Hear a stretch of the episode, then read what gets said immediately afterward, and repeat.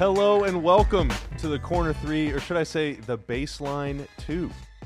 I'm Bobby Karalla. We're talking all things Dallas Mavericks on and off the floor.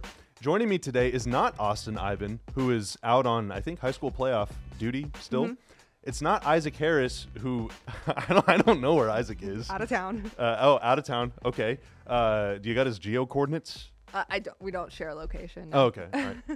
uh, she is though the great Katia Vialba. Hello. Katia, how are you? Good. I I have a seat today. La- last week I was just standing here, just kind of decided to pop in on the show. But this week I have done my homework. We are ready to talk some basketball. Oh, we're diving Let's into just so many hot topics today. So, fortunately, the Mavs were able to beat the Wizards the other night. Otherwise, we might have been talking about how many horses can it takes to take down 15 Wizards.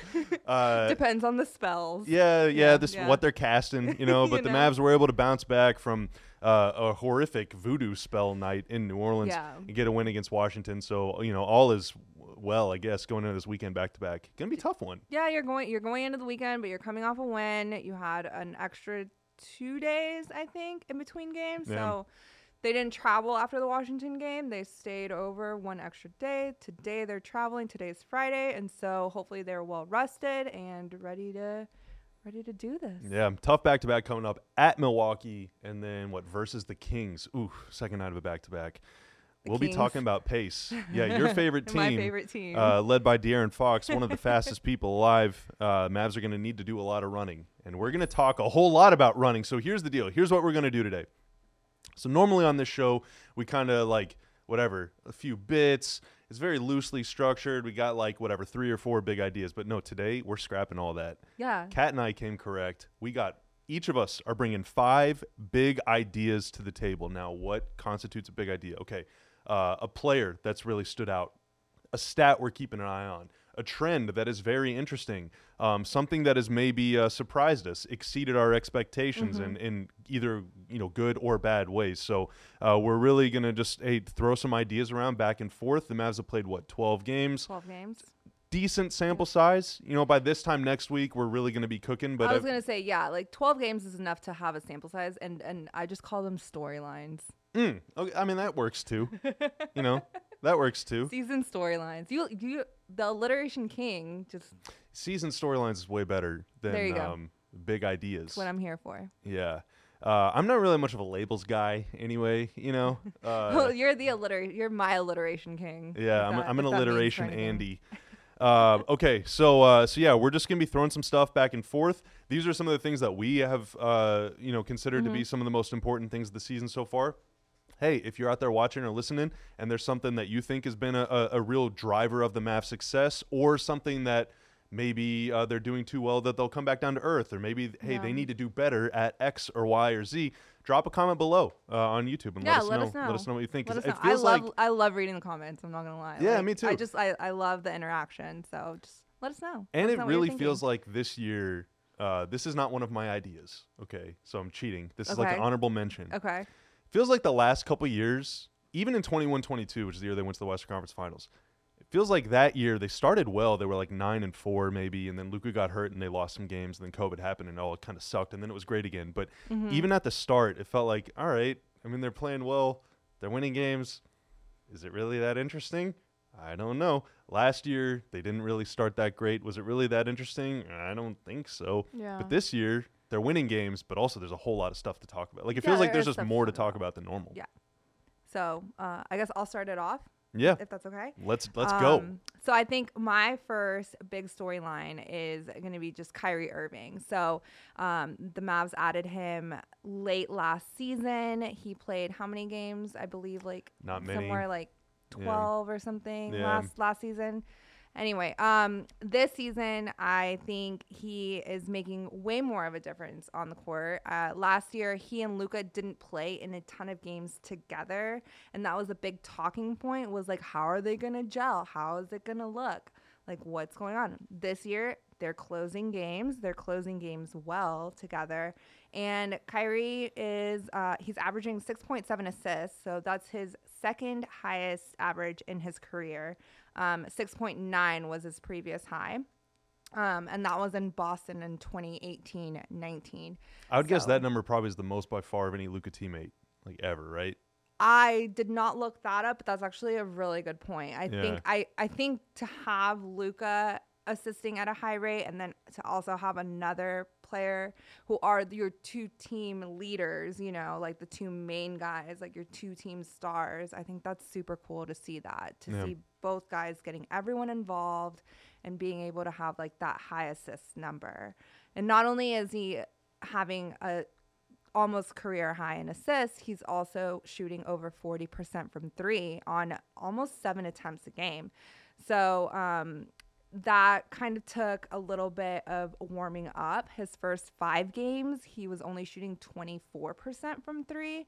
So we were all kind of like watching the games, being like, oh my gosh, like what's going on? Did he just forget how to shoot? Yeah, did like and they they were they were short and then they were like just off and then and I mean he's even said this like in post game like he said you know at first they were real short and then they I was just missing and then now in his last um four games he had one game where he was seven for ten and he has now raised his average um, in the last four games he's shooting 54.5 um, and then on top of that, I think the last thing with with Kyrie is he's just bringing this like really great like leadership role to the team. Like he's really embraced it. Like he's keeping everyone accountable. They're like everyone's been talking about accountability and how that leads to like good chemistry. And I, I think like the vibes are good. Like I think it, they seem to be good off the court. They're definitely good on the court. Yeah, and a lot of these post games, it's like he's speaking on behalf of the team. Yeah. Kind of, you know, Yeah. and like you believe him. Yeah. Like I believe that what he's saying is something that they have talked about, that he has talked about. One hundred percent. And I have noticed that like his answers and the time that he takes after games to talk to the press, like they're always like ten minute long pressers. Like sometimes you see players like who have like three to five minute pressers, but he will he will go out there and he will have these like long answers that really like creates this buy-in right? Like you're just like wow like this is a guy that i want on my team. This is a guy who is a great leader and i think he's just you know bringing the vibes so i'm here for it And that's something that was missed last season too, right? Like they lost JB, Yeah. probably the most vocal guy on the team. Yeah. Um, you know, maybe the most whatever I don't know about like mature, but like won championships in college. You know, real serious. i would say jb guy. was pretty mature like Yeah. for his age like he seemed like to have a very like level head Mm, yeah, calm, cool, collected, Yeah, kind of, you know, kind of guy that's like been there before, energy, right? Mhm. Um, but then when they traded him, it's like, okay, well, who's gonna fill that sort of vocal role, right? Now Kyrie does it. Grant Williams also grant does williams it. Guys that have won guy at a high level. Kyrie's won a championship. Grant Williams been to the finals. yeah You know, definitely it just feels like a much more like calm, cool, collected team. Yeah, you know. you kind of want guys that are like, oh, been there, you know, not in a like been there, done that way, but like in a been there. Let me show you what it's like to like be at that level. Yeah. and like Hey, shoot like crap one night. It's all good. We got another game tomorrow. Like Yeah. let's just flush it and move on. You Yeah, know, and not 100%. not maybe like succumb to like the emotions, the the highs and lows of the season. yeah, there's know. 82 games. Yeah. Brush it off. Let's move on. There's always another game. Yeah, it's a very intangible thing about Kyrie that I've really come to respect a lot. Yeah, know? me too. Um, okay, so this uh, is a lot of our ideas are like related to one another. not Uh, this one. yeah, not this one because uh, mine is about offensive rebounding. Now Kyrie does get one offensive rebound per game. okay. Um, Way to that- tie it in. That's it. That's the only way that it's connected. Um, so offensive rebounding is up not only for the Mavs but also around the NBA, like in a big way. And this changes like tactically what teams want to do. So, uh, okay, this season, the Mavs are rebounding 26.1% of their own misses, which is a lot compared to where they were last season. So last season, uh, the Mavs rebounded only 22.6% of their own misses, which was a distant 30th place in the NBA okay. distant last place. Okay. They were not getting hardly any second chances at all. Now, okay, So that's getting like one out of five ish. yeah. ish on I your. think two out of nine is what they were getting. oh wow. Okay, Yeah. we're getting real specific. Yeah. It. Okay. Yeah. Okay. I like They're- it. Yeah. Now twenty six percent is about twenty six out of the out of hundred. Uh, Oh, but uh, we're mathing over here. Yeah, we are. So okay, so last year they were last place. Now this year, twenty six point one percent is still bottom ten. It changes all the time. They're like around like what twenty fourth, twenty fifth, or something like that. So it's still not great, but that is one extra shot every what 33 field goal attempts or something. And now the way that I viewed it last season was, well, okay, if your defense is already going to be like hopefully good enough to not lose you the game, then wouldn't you want to just go all in on offense and just crash mm-hmm. the offensive glass? Yeah. If your offense is like historically good, last year they were the number one half court offense of all time. This year they're even better than that. Then wouldn't you want to just invest a ton of resources into getting more shots so that your incredible offense can be even better? So what is the difference between like or what what qualifies a half court offense? Uh, basically, just not on a fast break, Okay. not not in transition. Okay. Now that's a very blurry line because sometimes Yeah, the Mavs we, will get we were digging into fast Yeah. break and we were kind of trying to figure out like okay. Yeah, they'll like jog up the floor and take a shot six seconds into the shot clock, and it doesn't count as a fast break. And it's like, well, I mean, they definitely was a was a fast break. so it's, it's a little subjective, but they they're very efficient in the half court. Now, Yeah. uh, this is a trend that has has kind of faded out in the NBA, but for a while, starting around the time of the, the Warriors' rise and the three point revolution, like led mostly by James Harden and the Rockets, like in 2015, 2016, teams started saying, oh my God, when these guys get out in transition, they score every single time. So instead of crashing the offensive glass, we got to hightail it back in transition. Okay. Maybe send one guy to get an offensive rebound, and otherwise everyone's got to get back, get back, get back. So we saw this huge decline um, in offensive rebounding around the NBA. Uh, for example, um, this season Mitchell Robinson leads the league. He has 5.8 offensive rebounds per game, which is the 10th uh, 10th most all time in a season. In 2015-16, only one guy in the league averaged more than three and a half offensive rebounds per game. Wow. So teams were like Okay. terrified of crashing the offensive glass because if you went, well, then KD or Steph, you're down a or- man yeah, Harden's gonna pull up three, and you're just side. yeah, you're just gonna get cooked, you know. Yeah. Um, and that was also around the time that teams started playing small ball fours instead of you know your traditional power forwards. So like there was this like revolution going on in the league. Uh, but the pendulum is swinging back in the other direction now, which is really weird because there's even more shooting now in the league than there was Yeah. five years ago. There's even more athletes. There's even more playmaking. There's even more space and all this stuff. Um, but I, I I don't really know what has caused it. But It's just kind of it's kind of like fashion. Like things go out of style and the then '90s like are back. they come back in style. So it's just a cycle. You know, they're yeah, gonna like I see that almost tie dye looking uh, hoodie that you got on. That- right, that yes. screams like little '90s Club era. Maverick exclusive. Yeah. Season ticket members. So if you're not one. Get there on that. go. There you How- How can I get? one? I got to buy season tickets. I guess. there you go. to get one yeah. of those. Um, so so far this season, 12 teams have rebounded at least 30% of their own misses, which would be the most in the league since the 2013-14 season, which was the last season where the Warriors didn't win the championship. So like Oh, as soon as the wow, Warriors got good, it was like okay, we can't do this anymore. Well, they kind of started that small ball yeah, right and then trend. teams trying to keep yeah, up Yeah, and then them. trying to keep up with them. So it, it really changed the way the league kind of played the game. Yeah, And then now you're starting to see the emergence of like the big guys again. Yeah, so- yeah. They're coming back. Yeah. Um, so that season, 13 teams uh, rebounded 30% of their own misses. Now in tw- in 2003, 2004, which is 20 years ago, Don't make me feel old. 20 years ago. I have vivid old. memories Don't make of me watching that. Mavs team. Uh, 24 of the 29 teams. All right, there was only 29 teams back then. The, There was? the Bobcats didn't exist. Yeah, that's how long ago that That's was. wild. Yeah, and they were the Bobcats before they were the Hornets, by the way. Um, 24 history teams. lesson. Yeah, rebounded at least 30% of their own misses. So like 20 years ago, it was pretty commonplace to get like 10, 15 offensive rebounds a game. Five years ago, nobody was doing that. This year, again, almost everybody's doing that again. Coming back in style. Yeah, and so I, I wonder, you know, the Mavs were one of the, uh, I don't want to say they were on the cutting edge of not getting offensive rebounds. I guess they were on the cutting edge of trying to prevent transition offense. Okay. Um, and then the rest of the league was like zigging, and the Mavs were still kind of zagging because they just weren't crashing the glass. But now it seems like the Mavs are sending whether it's Lively or Powell, the big man. Yeah. They'll send Josh Green or Derrick Jones. Uh, even Luka will try and get offensive rebounds every now and then. So it feels like they're trying a little more, and we are starting to see uh, better results in that area. So that's just something to like, I don't know, kind of keep an eye on. I guess And- teams forsaking transition defense for second chances. Yeah, I will say Derrick Jones has made those uh, putbacks really fun. He's Oh, yeah. had some really explosive like putback dunks on those, and Mm-hmm. it's just like he said. He said in, in his in his interview, he's like, people just didn't box out, so I'm gonna go get that. Yeah, and Yeah. him specifically is so important because if he's in the corner and no one's guarding him because they're like, okay, he's the worst shooter on their team. Let's keep Luka out of the lane, right? So let's leave Jones open.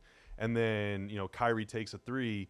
Well, there's still nobody guarding Derrick Jones. Right. The guy that's supposed to be guarding him is like turned totally in the So opposite he's just gonna sneak up and just Yeah. kind of grab that. Yes, for and it's sure. the same for Josh Green. Like Yeah. if you're open, dude, just go to the basket. It's kind of like Dorian in like the early stages of Dorian. Yeah. I feel like that that he would do Put that a back. King. Yeah. And then they started respecting him. Right. And so then yeah. Yeah. So that's that's my thing. Just uh we you know, love Dorian. Yeah, so, you we do. Yeah. We do. Uh, so yeah, a lot of offensive rebounds. Perfect. So the next one kind of goes, nah, not really. It's on the uh, on the other side. It's still rebounding, but Mm. now it's defensive rebounding, which is helping the Mavs push the pace. So. Uh, they have already had a game this season where they had 30 fast break points in a game. That was Sunday at the Pelicans. Uh, that was the first game versus the Pelicans this season. Um, they have in half their games this season, they have had 15 or more fast break points a game. Last year, they only had 21 games, and they're undefeated in those. So, okay. yes. So, in those six games, they're 6 and 0. They're actually 7 and 0 when scoring 13 or more, but I like 15 because it's like a cleaner number to do the math on. Um, so, the 21 games last year when they had those 15 fast break points, they were only 12 and 9. So, they're already halfway Yeah. to the win to the win total on you know Still a better record that. last year than their season record though. like because they were what 38 and 44. So to go 12 and 9, I mean, that's still better. it's still good Yeah. it's still good but i mean to only have 21 games all season. all season Not good. and now you've already had you know six games half your games so you're on pace for what 42 41 41? 41 games Good number. Yeah, yeah. So, so that's that's been something that's really stood out to me because the Mavs have not been known to be a fast playing team in years past, and this year they really have picked up the pace. Um, so to quantify it, um, their pace this season, which is how do you how do you qualify Uh, possessions per game, There you go. basically. So possessions per game. Possessions per 48 minutes. Oh, I'm the one with the glasses, and I'm asking you. so they're um they're having about 102.3 possessions in those 48 minutes. So that's their pace this season, which is actually fourth in the NBA. Wow. Yeah, last that year jumped a lot. It jumped Jeez. a lot because last year they were 28th, and they didn't even break the 100 point mark. They were at 97.2. Wow. So they're playing a lot faster, which makes it for way more viewers at home, I think, enjoy a faster paced game, right? So Mhm. like more shots, quicker going up and down the court. I More think it- dunks. more dunks. Dunks are cool. Yeah, I mean, it's just more fun to watch a faster paced game, in my opinion. Yeah, so that's what five five extra possessions per game, which might not seem like much, but that's an extra possession per quarter. That's an Yeah. extra shot per quarter, and generally, if you're playing fast, that's like an extra dunk per quarter. There you or go. An extra layup per quarter. Like that's really good. Yeah, Um, I like it. Now the the flip side of what you said about being um, six and zero when they score at least 15, 7 and zero in their in their most fast break points games. Well, they're nine and three this season, which means they're two and three in the games where they don't get many fast break points. Which means when they don't get stops, they can't get out and run. Mm-hmm. So like your defense has your defense can be like your best source of offense Yes. in that respect. Like they just were not able to slow down Pascal Siakam in that Raptors game. I think they only had what six fast break points that whole game. Yeah, They just couldn't get stops. yeah.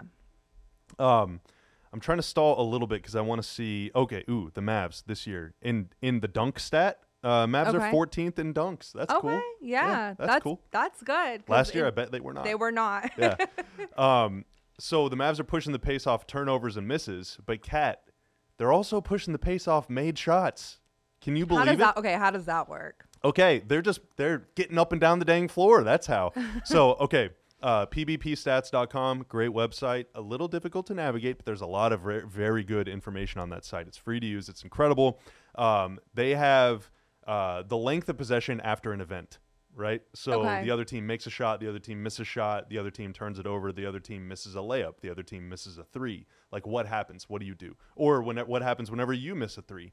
They have all this stuff in a chart. So Dallas this season, their average possession after the other team makes a shot. So they're bringing it out of their own basket, right? The other Okay. team has scored. There's no fast break opportunity. The Mavs have the seventh fastest average time of possession after an opponent's made shot in the NBA. Okay. So they're a top 10 pace, whether the opponent misses or whether the opponent makes. That's great. Yeah, they're not just walking it up the floor and wasting a bunch of time. Like, how many possessions last year did it feel like nothing has happened and there's only seven seconds left in the shot Yeah, clock? You know, for sure. for they're sure. getting right to it. Last year, they were, um, oh my God. Last year, they were 29th in pace. Too many following, numbers. Yeah, no, they were 25th in pace following a made field goal and 29th in pace following a missed field goal. So whether the opponent made or missed last year, they were bottom 10 Okay. in both categories. Um, now, why is it important to push the pace, even if it's not a fast break point opportunity, right? Even if it's not a four on three or a three on two, you're just bringing it up the floor quickly.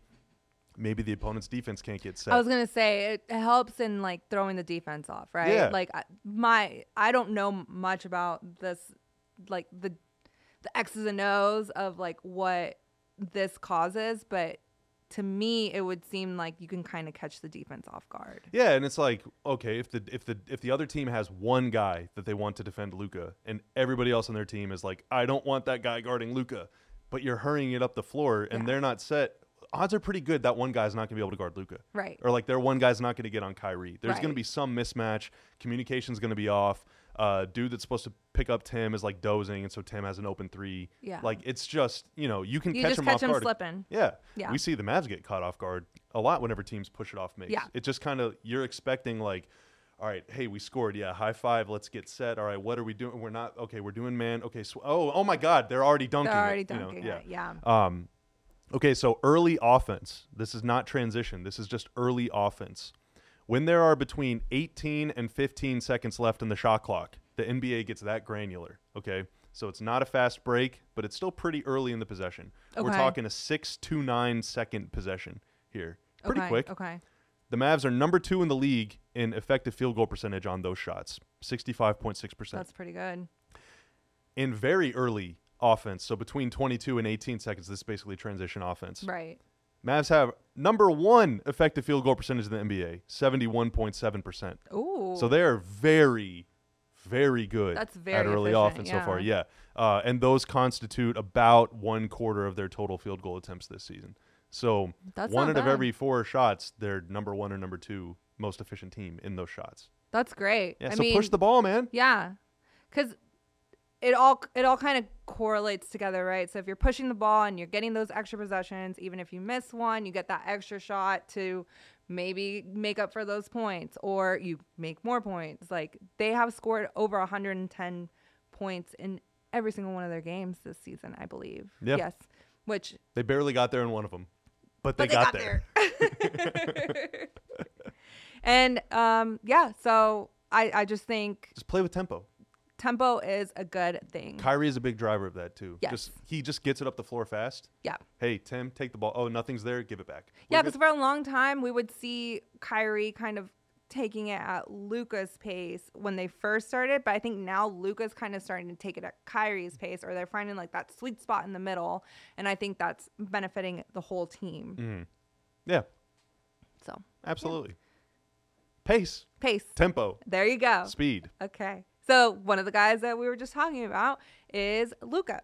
So I think um, something that has stood out to me a lot is his hot shooting start. So I mean, home opener, he drops 49 points, and you're just like, wow, this is amazing. Like this is great. Uh, is this for real? Uh, yeah, it, it is. It is for real. uh, his shooting has been so good this season, specifically his three point shooting. So in years past, he's kind of always been a little slow to start the season and maybe not as effective from the three. Um, so to kind of quantify that in 2020, 2020 to 21, his first 18 games, uh, on seven shooting attempts per game from three, he was only shooting 28.7%. Um, he normally starts slow in, in years past, like I said. Uh, last season, for example, 31.5% on almost eight attempts. Well, this season, he's shooting almost 10 attempts per game. So he's shooting 9.9 attempts per game, and he is so effective on them. He is shooting 42% this season. So he has come in. He's starting hot. I like it. And if the trend follows on what he normally does, which is get better, get more efficient, he's gonna be shooting like 45 from three Yeah. by the end of the season. He's I like love in those it. years where he started like 31%, he'll end up at 35. Yeah. Or start 28, he'll end up at 33. Yeah. So like he always does get better. Yeah. So I mean, if you're starting at 42, you're Not bad. you're you're gonna do good. Yeah.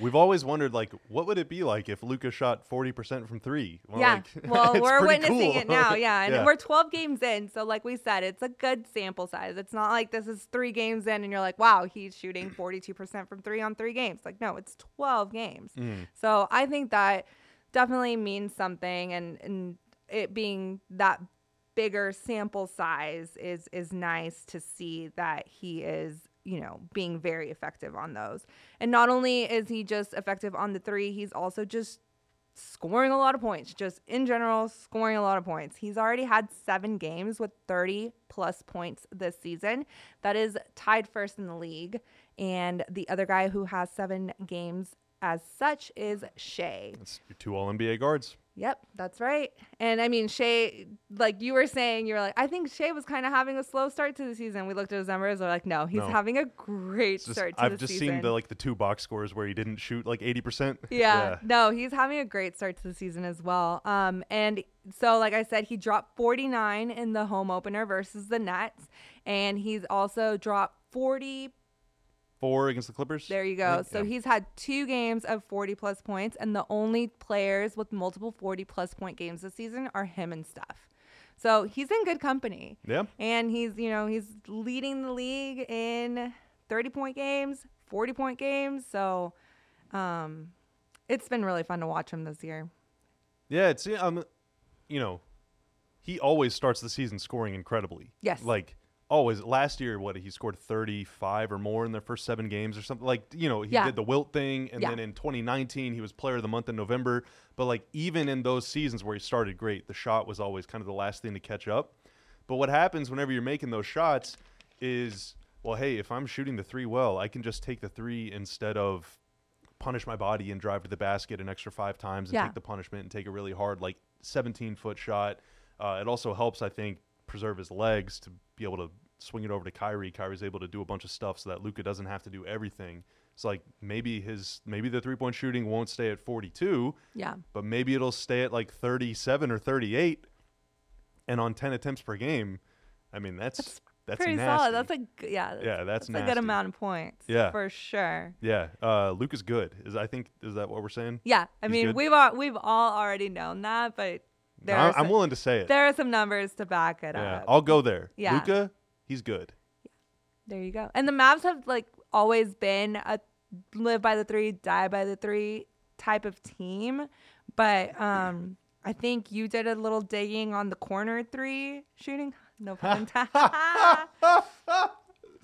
Uh, that's a good radio laugh. there you go. Yeah. I like it. Uh, yeah, so the corner three point shooting. So this season, the Mavs, as of the time that we are recording this podcast, uh, the Mavs are tied for the number one spot in the league in three point shooting with the OKC Thunder. Who would have guessed? That's a team that is supposed to not have a lot of shooting in it. Here they are, forty no, they're on the come up. Yeah, I, I think I. I think yeah. They They're- have they're putting the league on notice. Yeah, they're say. yeah they're uh, taking note. Yeah. Uh, I guess th- they're no, putting, that's the jazz. they're putting it in the forecast. there you They're- go. Yeah, the radars is just going wild. um, so the Mavs are 39.5% from three this year. Uh, and that's without really shooting the corner three very well, which is what they did super well last season. Yeah, so, that's normally what they're known for, right? Yeah. Like good corner three shooting. yeah, so last season they took 11 and a half corner threes per game, which led the league by a lot, and they hit 40.1% of those corner threes, which was the sixth best mark in the NBA. Okay. So last year, guys that stood out, uh, Reggie Bullock was an incredible corner three shooter. Tim Dinwiddie was very good in the corners. Dorian's always Dorian, been pretty good in the corners. Yeah. Um, now some of those guys are gone. In come new players. Um, you know, namely Grant Williams and Derrick Jones are taking a lot of them this year. This year, the Mavs are taking 12.4 corner threes per game, which does again lead the league by a lot. But they're only shooting only shooting 36.9% on those corner threes, which is the 19th best mark in the NBA. So they're around league average, slightly below league average on those shots. Um, now, some of that is because Uh, their leader in corner three attempts per game right now is Derrick Jones, who's shooting great from above the break, but is only 28.6% in the corner. Uh, but last season, he shot 35% on corner threes. So if he just shoots cl- you know closer to last season's number, that'll go up. Uh, other guys that are shooting a little below where they did last year, Josh Green, 36% this year, 39% last year. Okay. Jaden Hardy, 27% this year, 45.9% last year. Uh, and then Tim and Grant Williams are both shooting very well too. Kyrie's also shooting pretty well from the corners. So the Mavs have a lot of good corner three point shooters. There's And a it's- few guys are a little below where they were. It's like we've year. been saying, like it's like 12 games, so it's enough to know of a sample size, but it's also enough to like not not enough to really know like how the rest of the season is going to play out. Yeah. So who's to say that these guys all of a sudden don't heat up from Oh, yeah, the for sure. corner, and then Yeah. all of a sudden like that efficiency goes up. Yeah, right? I think it's enough of a sample size now to where we know the Mavs are going to probably lead the league in corner threes again. Um, now, where will their percentage end up? Who knows? Right. Uh, you would love it for it to be top ten. Of Uh, course. that would be great. Of course. Uh, but this year, okay, so if they're 19th in corner three point shooting, how are they leading the league in three point percentage? Uh, well, it's because they're shooting 40.6 percent on above the break threes, which is Oh, wow. by far the best mark in the league. Wow. league. Um, Luka, almost all of his Right. 9.9 attempts come from above the break. Kyrie is shooting it great. Tim is shooting it great. Derrick Jones Jr. 57% on above the break threes. No way. It's probably not going to stay the same all year long. Uh, so they'll it's a regress a, little bit there, but they'll improve in the corner. Right. Um, and I would guess based on personnel and the shot quality, I would guess the Mavs will end up top 10 in the league in three point percentage. Can they be top five or even top three or Mm-hmm. I would maybe love top one? Yeah, that would be really Top cool. yeah, yeah. But we know they're going to take them. And we know they have a lot of players that are good at shooting them. Yes. So it just comes down to knocking them down. Nice. So I want to expand a little bit more on one of the guys that you mentioned. Uh, my next point is Derrick Jones Jr. I love what he's bringing to the team. I just I think he has kind of filled that like Dorian role that we were looking after he um after we traded Dorian we were kind of looking to fill that role it's like the guy who is going to step up and defend the best player on you know on your opponent's team Even if he's 5'11. you doesn't matter. Yeah. Like doesn't matter. I you know, uh, Isaac said that he asked him um, during media day like where what do you see your role on the team being and he said I'm going to defend the best guy on the other team. Like quick no hesitation just said that and I I love that because that is that is a spot that we definitely needed to see filled again this season. Um, Isaac has a great video on our YouTube channel about Derrick Jones Jr. and he goes through some stats and we have some sound on there. So I encourage you to go check that out just to get a little more about him. Um, but a couple of the things that he touches on is the defensive rating. So uh, the Mavericks have a defensive rating of 107.7 with him on the floor, which is really, really good. Uh, that is the top mark on the team. That is fourth overall in the NBA. It would be like fourth. That would be the fourth best Okay, uh, defensive there you rating. go. Yeah, yeah, yeah.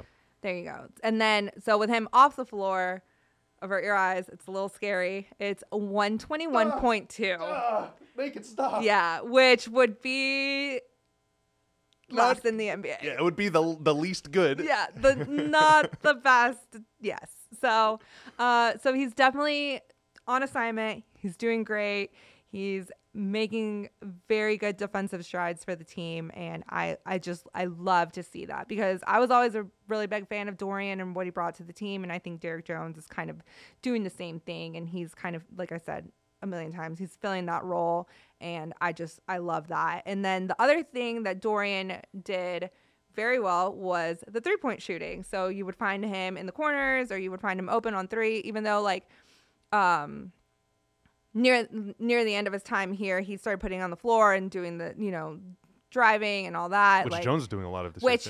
I was gonna say, Yeah. Jones already does that. So it's very nice to see that. But back to the three point shooting, he is shooting a career high 36.7 from three. Um, his average throughout his career has been about 31%. So it's nice to see like a five point five percent difference It's on the, that. the Luka boost. It is. It is. And I mean, he's making the shots. Let's be fair. But yeah, A- and he has said that he just wants to be consistent with the shots so he'll just like keep taking that same shot so if he's good in the corner one night like he's just going to keep shooting that corner three if he's good above the break one night he's just going to keep shooting above the break he's already made 18 threes this season which like to you, like it may be like, okay, it's only 18, but his career high in any season was 43. Wow. So la- to, to put it in perspective, last season he made 27. So All he- season. so all season. So he is uh, nine away from reaching his last season high. Yeah, at this rate, it'll be like the next show that we do. He'll have, uh, you know, Yeah. exceeded that in mark. in that in the video that Isaac did, he said he's on pace to hit about 120. So that is way more than double of his career high, Yeah. almost triple his career high. Yeah. So it's he's been a great addition. I I love the energy. I I love that he didn't know where he was going to be in the lineup coming into the season and then all of a sudden he gets named a starter and he's been making the most of it. Mm-hmm. I I've been just really really enjoying that. really easy guy to root for too Yeah. because like he does a lot of the dirty work on defense. Yep. Um, and he's been in the league what eight years now. Mm-hmm. Has kind of bounced around, been on a lot of teams. He was like started sometimes, come off the bench a lot. Really like what is this guy kind of Yeah. player? Uh, and in many ways, he's almost like maybe not fighting for his career because he's still only 26, but like he's playing on a minimum. Yeah. You know, so it's pretty clear. Like, if you want a big contract, if you want a future in the league, like you got to have a good season, and For sure. He is having much more than just a good season. Yeah, no, I've I've been loving it, um, and I think he is also just enjoying. I mean, who wouldn't love playing alongside Luke and Kyrie, Mm. right? Like They're just serving you up a bunch of open jumpers. seriously, seriously. And so I just, you know, I think it's it, this is a good spot for him to be. I am I'm glad that he's the starter. He, like you said, he's been getting those putbacks. It's fun to watch him dunk. It's just it's it's just good. I just love it. He cuts. He does everything. He He's does just it a, all. Just a good player. Just a good player. So he is one of three new starters Yes. for the Mavs, alongside Grant Williams and of course Dereck Lively the second, who's been a complete revelation. We've Love it. could have five pods just Yeah. about Dereck Lively. Yeah. Um, and we've already had a, a few. We'll have more in the future. Don't worry. But that trio is really important, of course, because with Luka and Kyrie, they do so much on offense. Um, you know, Kyrie's only what six foot six one. You don't want him or Luka having to defend all stars at the other end of the floor. Um, so those three guys in particular need to step up, right? And they have. So whenever Jones, Williams, and Lively, all three of them are on the floor, the Mavs have this according to PBP stats, which these numbers are going to be a little um, higher than they would on NBA.com because PBP uses the actual defensive rating, NBA uses a formula. It doesn't matter.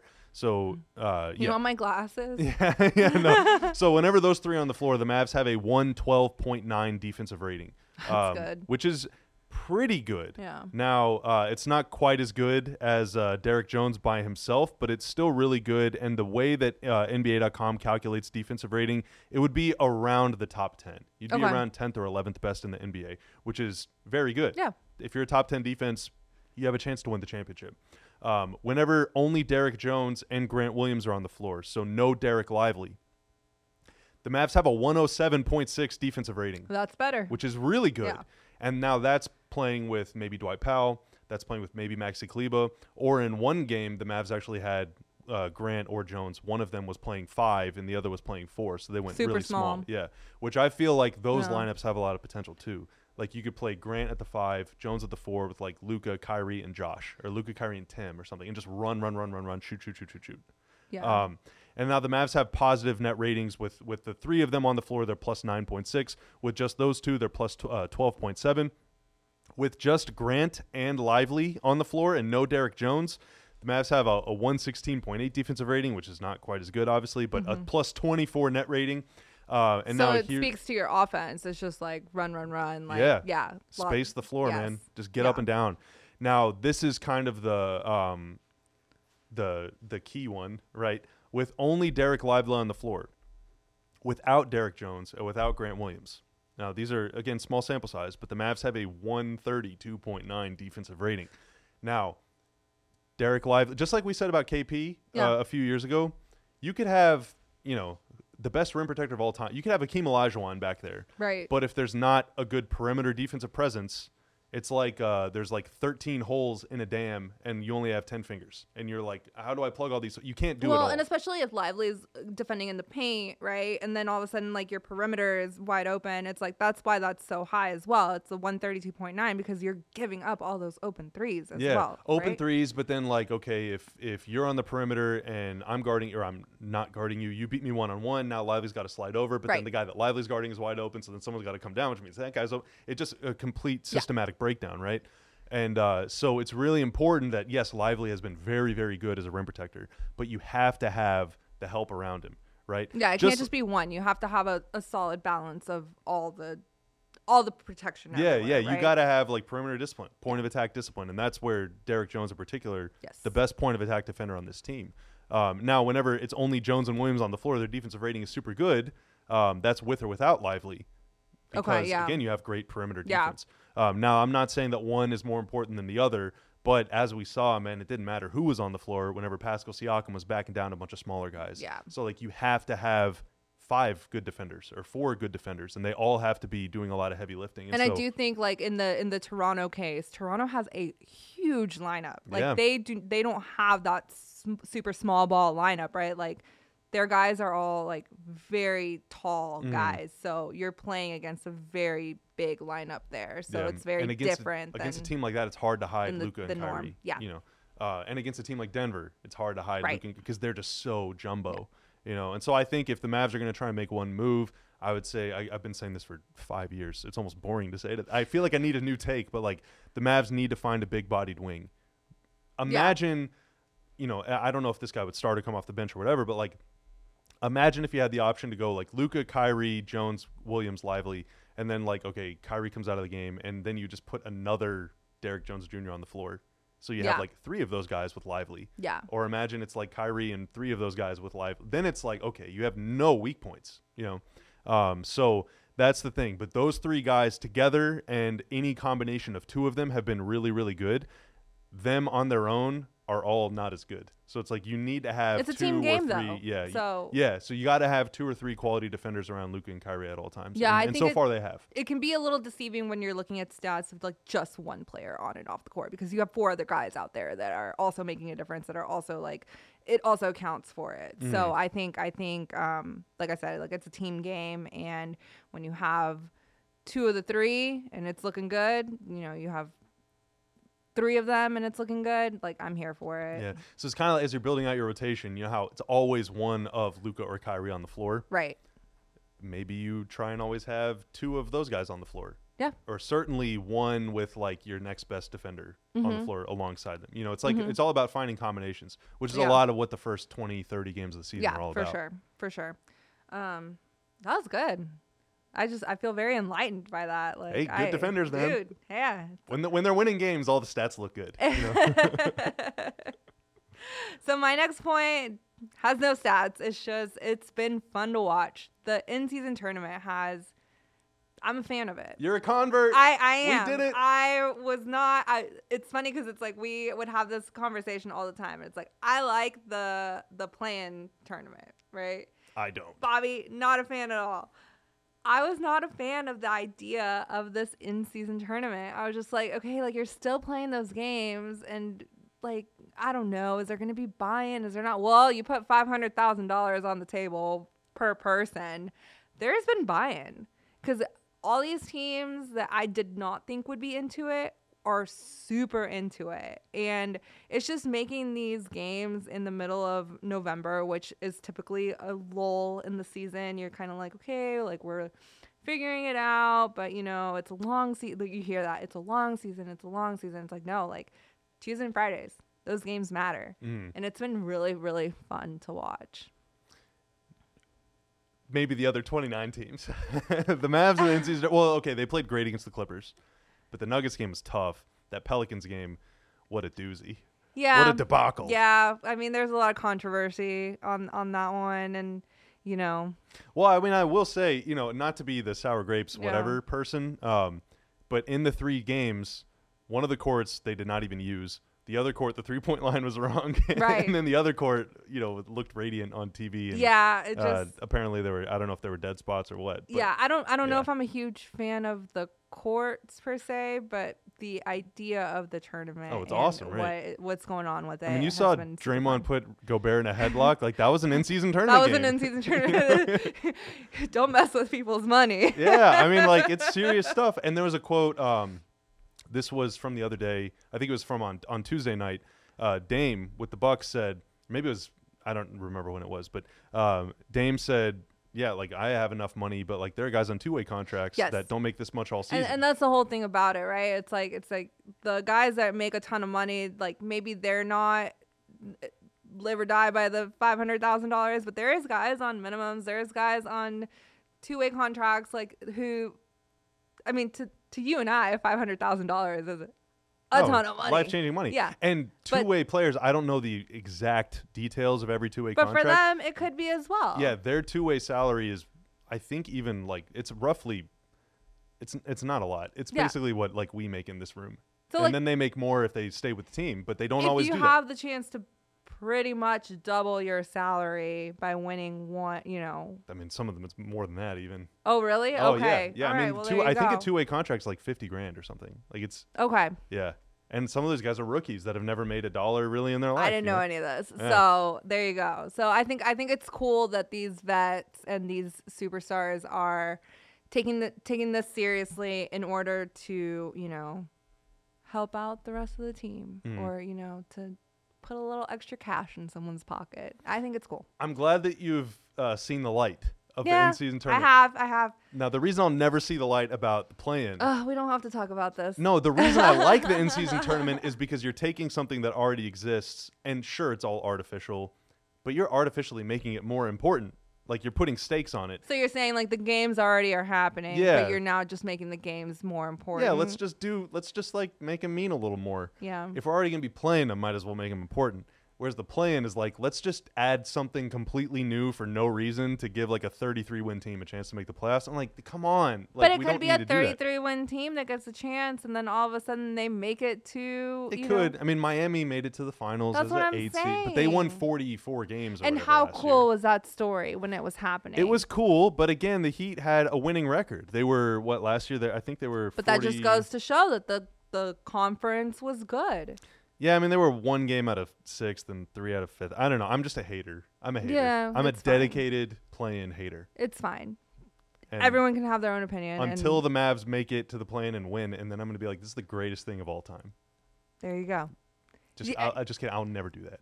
Look, Hate it got play-in. Pat Beverley on that table like he won the championship. I mean, it, it clearly means something to the players. And if all of a sudden like you find yourself in the 9 or 10 spot and then you have the chance as a team to make it into the playoffs, it's like that it's like the like the sec- a second chance, right? So you're going to take it seriously. So to me we're very far away Are they from going the to take it seriously? Because there were a couple teams in the West that did not want to make the play-in last season, allegedly. Uh, moving on. Moving on before we get uh, an in-season tournament level fine. um, the Mavs. Well, maybe maybe Go on. in the in-season tournament, the Mavs are only one and two, but against the Eastern Conference, Not bad. they're five and one. How about Yeah. that? The Mavs are five and one against the East, and that's after going ten and twenty against the East last season. So in 6 games they've already Okay. They're Derrick Jones yeah. Jr.ing the East right now. Uh, ten and twenty, boy, that Yeah. is that is a rough I mean, in six games, they're already halfway to their win total of last Yeah. year. Yeah, that's pretty good. yeah. Um, so uh, most topically, Topically. That's a good word, right? They're 3 and 0 against the Southeast Division this season. Now that includes Miami and Atlanta who they have not played and then Orlando, Charlotte and Washington who they have all played. They're 3 and 0 against that division. They went 2 and 8 against the Southeast last season and that includes going 0 and 2 against the Wizards and 0 and 2 against the Hornets. And we all remember those Hornets games at the end of the season. Rough. and uh, in fact, they hadn't beaten the Wizards since the 2021 season. Really? Yeah, they lost. They went 0 2 against them in Oh, 21 I called that the KP curse. yeah. I mean, it was it was very real. Uh, now last season, the Mavs went 0 4 against the Wizards and the Hornets. Um, They combined to win just 58 other games all season long between the two of them, Yeah. but they went 4 0 against the Mavs. Yeah. Now, the thing is, like, And this year they've already they've already got a win against both those teams. Yeah, so yeah. there you go. now, okay, that's not to disrespect the Hornets or the Wizards. No. Obviously, the Mavs were a bottom 10 team by record last season. Everybody struggles from time to time. Um, but those games, the team, the, the, the games that you play against the teams with losing records, you have to win. You just have to win. There are too many teams, roughly half of the teams in the NBA have winning records. Right. Many of them play in the West, who you are going to play three or four times. Correct. Many of them are in your division, who you're going to definitely play four times each. And so you have to. I mean, the formula for a really long time to make the playoffs was to go 500 against winning teams Okay. and win like two thirds to three quarters of your games against losing teams. If you can do that, let's say you go 25 and 25 against winning teams, and then what that leaves 32, and then you go like 19 and 13 against the other. That's 44 wins. Hey, you're in the playoffs. Yeah. And if you can do any better than that, you might have home court. And I was gonna say, like, it's not the fact that like, oh, this team isn't good, but sometimes they can have a losing record and they just they just have your number. Yeah. Like they just they have your number for some reason and they just consistently win these games against you. Yeah, and, and in these two cases specifically, Washington and Charlotte, what do they have in common? Well, they just have big, athletic, fast centers. Yep. Daniel Gafford, uh, Mark Williams, Nick Richards was great against the Mavs last season, and then they just play fast. Yeah. And these teams that play fast with nothing to lose, that have a lot of confidence, that have a bunch of gunners, like if you let them get hot, they're gonna beat you. For sure. You know. Um, now the Mavs this season against sub 500 teams, they're seven and two. Um, Okay. One of those losses is against the Pelicans. The other loss. Who's the other loss? Oh, the Raptors. Toronto? The Raptors are below 500. I, Okay, I guess. I, if your math is math, yeah, then yeah. I, I believe it. Uh, I believe they're below 500. Last year, they were 15 and 16 in those games. So they played 31 games against teams with losing records last year. If they would have been, let's say, Yeah. 20 and 11, well, then they would have made the playoffs. Which Um, once again, this season they're already about halfway to the amount total- of games. Yeah, of yeah. winning. I mean, you got to win the games that you're supposed to win, or you have to win at least a lot of the games that you're supposed to win. Now, the one other thing about the East, a uh, bit of a scheduling quirk. The Mavs play the Bucks tomorrow, so that's Saturday, November 18th. That will be their seventh game against the East this season. After that game on November 18th, a great song by the way, November 18th. After that game, they will have just one more game against the East until January 11th. Wow. That is against the Cavs at home on December 27th. Wow. So they go almost two months playing almost nothing but Western Conference teams. Yeah. And a lot of them are very good, too, that they're going to be playing. So, um, you know, the East historically has been weaker than the West.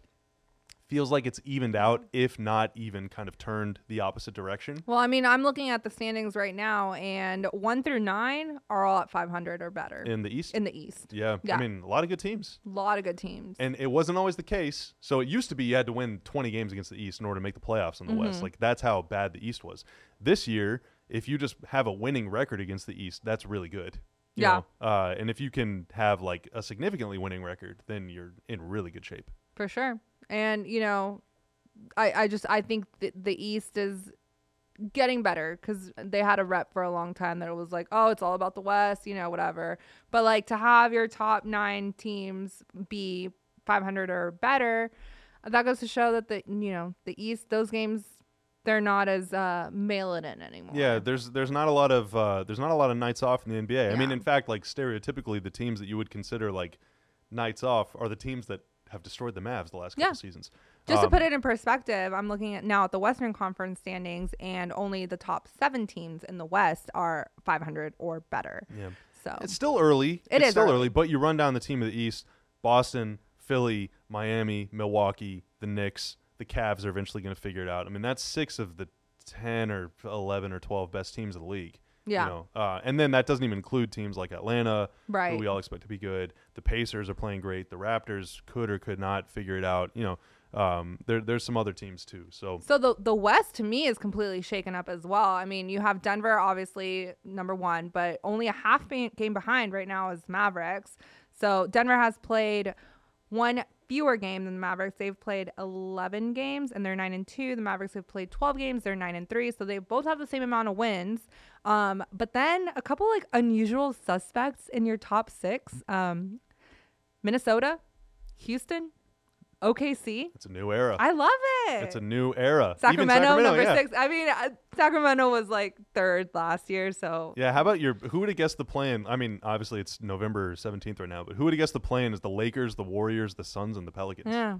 Like- yeah, I'm just I mean, you know. So it's been it's been a good start to the season. It has been. Yeah, it has been. Um, so those are those are ten big things. We did it. we did it. Well, we each brought five to the table. We had a great conversation that Yeah. went way longer than we told our producer Eugenio. So thank you for being patient with us in the back. We really appreciate you. Again, like we said, uh, if there's any other big thing this season that you think has uh, played a huge role in the Mavs' good start, or know. maybe it's a, an interesting topic league wide that you're paying attention to, like say offensive rebounding percentage, then drop it in the comments. Let us know uh, what's been going on, man. Why are the Mavs good? Are Yeah. the Mavs good? If so, what are they good at? Is this real? Yeah, is this real or fake? I guess we'll find out soon. It's a tough weekend slate of games again at. Milwaukee on Saturday. Come home for the Kings on Sunday, and then they're going to spend Thanksgiving in LA with two games against the Lakers and the Clippers. Uh, we are not doing a show next week. We're not. right? We're taking next week off, but we will be back December first. Ooh, okay. So we will be. Back. I will not be, but you, Isaac, and Austin. Are will you gonna be in the chair? Or are you? I'll be. I'll be in the chair. Okay. Yeah. Okay. Um, so yeah, so we'll be back in two weeks. Yeah, with Austin and Isaac, they'll be back. Uh, Kat will be on every now and then too. Every now and then. It was good to do a show with you, It Kat. was. I don't think we've ever done a solo program before We have. On on You corner I? three. Yeah. Really? Yeah. Oh wow. I think we did two last season when Isaac was not here. Oh. Yeah. Okay. Well, wow, yeah. quick to forget. I Mm, th- I could Mm. not tell you how much stuff I've forgotten in the last four It's months cool. of my life. it's Uh, cool. But I do remember morning with the Mavs. We did a lot of streams. Okay, I was day. I was thinking of that this morning. I was like, this is giving me like very morning with the Mavs vibes when I was like getting ready. Like, okay, it's just gonna be me and Bobby. I was like, man, morning with, with the Mavs was a vibe. Yeah, just come with a couple stats, come with a couple ideas, come with a couple jokes, and, then we're off to the if races. Luka drops fifty, we eat fifty chicken we nuggets. 50 chicken McNuggets, and that was never again. Never again. and I think I napped for three hours after that. yeah, uh, you know, sometimes we're too committed to the bit, I think. But uh, okay, well, I appreciate you joining me, I Kat. appreciate you. Thank you, E in the back. And thank you Thank for you. watching or thank you for listening wherever you are in the great wide world. We really appreciate you spending some time with us on the Corner 3 in Studio 41% by Chime. We'll be back with you in a couple weeks. Until then, take care, be a good person, have fun, and Happy enjoy some Mavs. Yeah, happy Yeah. Thanksgiving. Yeah, and enjoy some Mavs basketball. We'll see you later. Bye.